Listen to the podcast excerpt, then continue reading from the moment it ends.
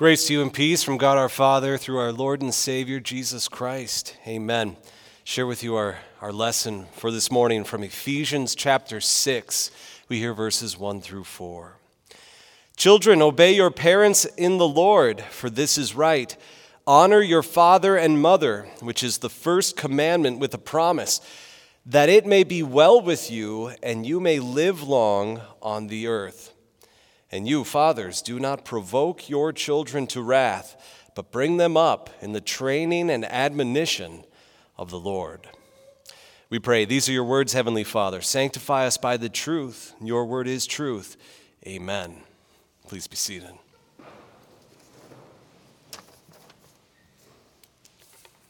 It has been said that one's parents seem to get smarter as one gets older.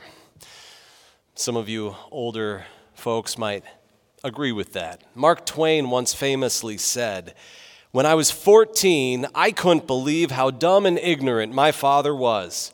But when I turned 21, I was amazed at how much he had learned in the past seven years. The statement is humorous. It's funny because we find it relatable and it speaks to uh, something that's very truthful and honest. When we are young, we have a tendency to take our parents for granted. We think far less of our mom and dad than we should. But then when we get a little bit older, we see that they deserve far more credit than, than we might have originally given them. That they're usually far smarter, wiser than we had originally thought they were. Now, maybe some of you, my friends who are still in college, maybe you might still be in the midst of all this, where you think that your mom and dad, they might uh, not be all that smart. They might be out of touch with reality a little bit, not in, in touch with what's going on in our world. Maybe you cringe at your mom's dating advice that she gives to you, even though you might not ask for it or want it. Don't we groan at dad jokes? Don't we poke fun at, at dad bods? Maybe we feel like our parents are embarrassing us in front of our friends. Maybe we would rather not be seen with our parents or spend much time with them. If this describes you at all, I'd, I'd ask you to please reconsider and reevaluate your parents, keeping the fourth commandment in mind. I can tell you personally, when I was a teenager, decades ago, what I wanted and what I selfishly thought was best for me, it was often not in line with what my mom and dad thought was best for me. But now, now that I have somehow managed, by the grace of God and through the hard work and dedication of my parents, to survive those years, I can look back and I can tell you with absolute certainty that I was wrong I was wrong for thinking that way. I was wrong for having that kind of attitude. The older that I get, and especially now that I'm a parent myself, now that I have little ones that I have to t- keep track of, that I have to tell them what's best for them, now I respect, I love, and I hope to honor my mom and dad more than ever before. I've thought about it before. Have you ever ask yourself, what would you say if you had the chance to go back and, and tell your younger self something? I think I would go back and I'd, I'd smack myself upside the head and, and I would say, Mom and Dad deserve more credit, more respect, more love, more honor than you are giving, than I am giving to them. And this is something that honestly applies to everyone, not just me, but also you. Your mom and dad, they deserve more credit, more respect, more love, more honor from you. Wouldn't you agree? The fourth commandment, which St. Paul is referencing here in our text, would agree. And not because our parents are the best, most excellent parents. There are many parents out there who have not been very good parents. Maybe there's even been a father or mother that's been abusive, or maybe unloving, cold, absent. Maybe there's even been a parent that has selfishly abandoned a child or their family. And yet, in spite of these terrible sins that parents commit, that doesn't discount the fourth commandment. Even if a child's parent has been terrible, God's commandment still applies. It is our God given duty as children, which all of us are, we're someone's child, to honor our father and mother, even when those parents might not deserve honor or respect, even when a parent might be exasperating their children.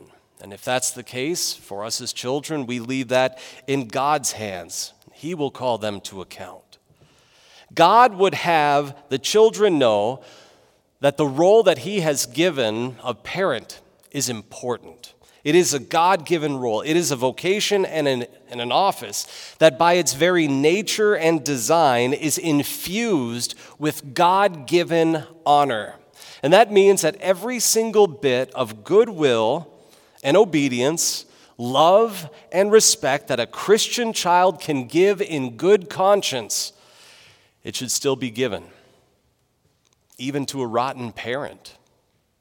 Now, of course, there may come a time when a child has to properly practice civil disobedience. If your parent dishonors God, and dishonors their office by asking or telling you to do something that God has expressly forbidden, that God doesn't want you to do, well, then you, you have an obligation to stand with the apostles and proclaim we must obey God rather than men. And yet, if you ever do find yourself in that kind of difficult, challenging situation, take comfort, have peace in knowing that what you are doing there is actually an act of honor and love towards that parent. That you are saying no to an evil request and that you're pointing them to God and calling upon them to repent. Regardless of, of whether one's parents are good or bad, Christians are called to honor their father and mother. So, what does this mean and what exactly does that look like? Well, I'm sure many of you have memorized the meaning of this commandment. Martin Luther in our catechism writes, We should fear and love God so that we do not despise our parents or superiors, nor provoke them to anger, but honor, serve, obey, love, and esteem them. The fourth commandment, first of all, calls upon us to not despise or anger our parents. That means that we don't want to get angry at them for the decisions that they are making. We don't want to think evil in our hearts about them. We don't want to say disparaging things about our moms and our dads in front of other people. Don't assume the worst of them. Don't be rebellious or defiant. Don't be careless or reluctant or lazy when they ask you to do certain things. Don't grumble or complain about these people that God has placed in your life to be a blessing to you. Instead, we are commanded to honor, serve, obey, love, and esteem them. Show your parents respect. Give them the dignity that their high vocation, that this God given office and calling of parent deserves. Serve and obey them in your actions. Value, respect, think highly of them from your heart. Even when you grow out of childhood, you don't ever grow out of this commandment. This isn't a commandment that we ever graduate from. Sure, as we live apart from our parents as grown adults, there might come a time where certain aspects of this commandment fade into the background. We might not necessarily, once we become adults, have uh, this obedience to our moms and dads, and hopefully a mom and dad who is interested in not exasperating their, their children will understand and respect that you make your own decisions and choices. And yet, at the same time, as we grow and get older in life, there are other aspects of this commandment that might increase. As a parent gets older, we might need to serve them in other ways, to care for them, to provide for them in their latter years even when one's parents might be gone. We are still to love and esteem their memory before others. We are also to love and esteem them as we thank God for giving us such parents who gave us life, who brought us into this world, whose guidance brings with it earthly blessings, which God Himself says that it may be well with you and that you may live long on the earth. Clearly, this is an important commandment for us to consider. It's a, a, commandment that protects God's institution and His design for family, which is what we'll be talking about in chapel this week. The functioning of our world and society, and, and how important and needed families are for that. This should make us all the more terrified, of course, when we consider how, how far we have fallen short of honoring our moms and dads, of honoring our parents. Even though it would be helpful, and we wish that we could go back to our earlier selves and to those times where we remember dishonoring our parents, smack ourselves upside the head and say, You were wrong. Love and honor your mom and dad. We can't. We can't go back and change things. We are guilty. We have broken this fourth commandment. But thanks be to God. Thanks be to God. He had he has a plan to right our wrongs. And that plan has come through the work of a perfect child. The Christ child, Jesus. He was one who for us never despised or angered his parents he always honored, served, obeyed, loved, and esteemed his earthly parents and his heavenly Father. And he carried this out throughout childhood, as he was a teenager. Even amazingly, as Jesus is suffering and dying upon the cross, he's keeping the fourth commandment, caring for his mother Mary, as he assigns his apostle John to provide for her earthly needs and welfare.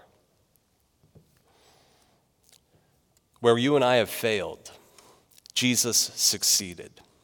He succeeded in keeping this commandment. Glory be to him. Glory be to him for keeping this fourth commandment for us and for keeping all the rest of the commandments for you and me. So that now we who come before him and we repent and we admit and we say, Lord, I, I have dishonored my parents, and I'm sorry for that. And we turn to him with faith in our hearts he provides his forgiveness. As St. Paul says, we are now standing before God possessing a righteousness that is not from ourselves.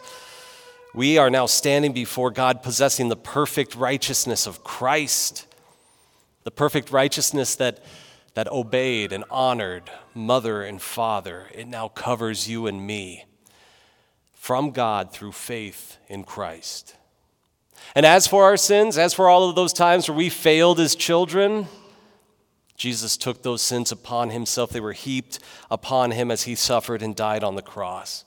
And there on the cross, he paid the full price with his life blood. He has now purified, washed us clean of those sins. And God the Father, he now turns to us and he points us to the open and empty tomb and even though we don't deserve it, he says, You are forgiven. You are justified. You are declared righteous and innocent in my eyes. You have peace in knowing that heaven belongs to you. What a joyful, happy message that is. We who admit that we have dishonored our parents, we have failed as children, we have forgiveness for those sins through the perfect child our Savior Jesus. And with that in mind, with that joy in mind, circle back around now to the fourth commandment. Not with terror, not with fear, but instead look at it with a heart full of joy. Glorify God for the gift of your parent, your mom and dad, your parents. If you're able, I'd encourage you, tell them how much of a blessing they are to you. Share with them that, that you are regretting the times when you weren't a good child and express to them the gratitude that you have for all that they've done for you. You and I, we look at the fourth commandment now in, in a different way, and, and we can see and marvel at how God's plan for family is one that we should respect, that we honor, and that we want to live ourselves. And we want to honor our parents by respecting families. And if we are so blessed someday to become parents ourselves, we want to live as God commands us here. Why do we do this, though? I love how Luther begins every explanation of the commandment by saying we should fear and love God by doing these things. We fear and love God because we know that we are right with Him, that He has love for us. It all starts with Him. We love because He first loved us. And He loved you and me in this way by giving us the blessing of our parents. All thanks, praise, glory be to Him for this wonderful blessing of father and mother. Amen.